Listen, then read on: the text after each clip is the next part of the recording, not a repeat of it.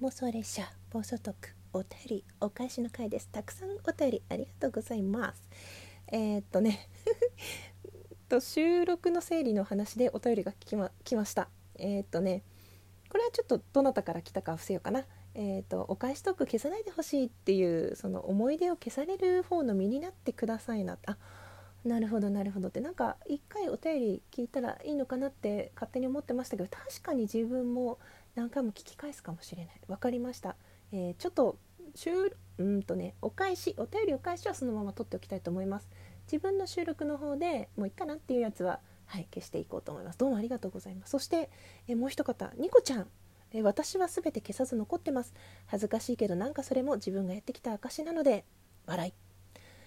ハッシュタグギガ子のお返事かっこお便りとかハッシュタグギガ子の推し語りとかオリジナルタグを活用するといいよ。なるほど。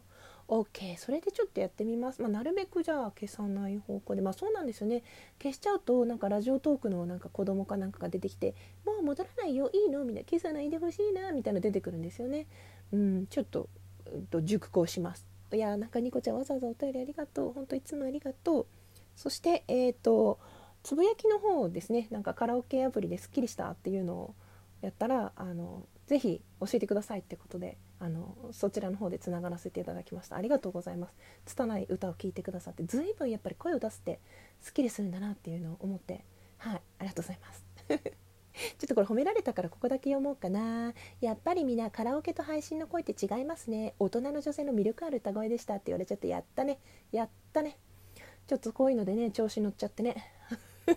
すいません。ありがとうございます。そして、えー、ムネリンから、りかこちゃん、先ほどみかんちゃんのライブで楽しかったね、と。であと、生体の先生のモノマネですね。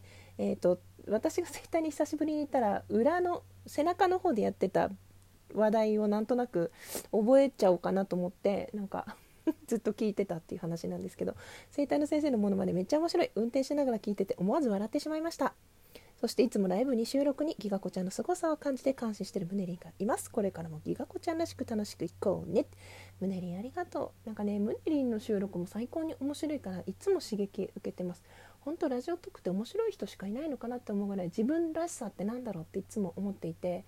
で私いつもなんか何かを聞いた直後が一番モノマネができるんでちょっとその特技を生かそうかなと思ってあのボイスレコーダーのように聞いたままを再生するっていう特技があるんですが講義とか聞きに行くとそのままなんか短時間だけど覚えてるっていう その技を使わせていただきました。もうできません。ありがとうございます。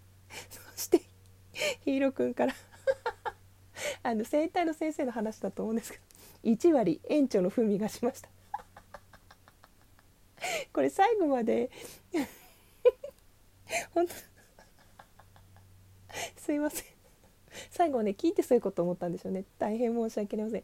あの園長には私の方からあの似てしまいました。すいませんと。お便り送りたいと思います。本当素敵なお便りありがとうございます。お便り励みになっております。変なモノマネしてすいません。全く伝わらないモノマネだよね。えー、私じゃないです。カーブスに行ってるのは私じゃなくて後ろにいるおばあちゃんでした、はい、最後まで聞いてくださってどうもありがとうございました。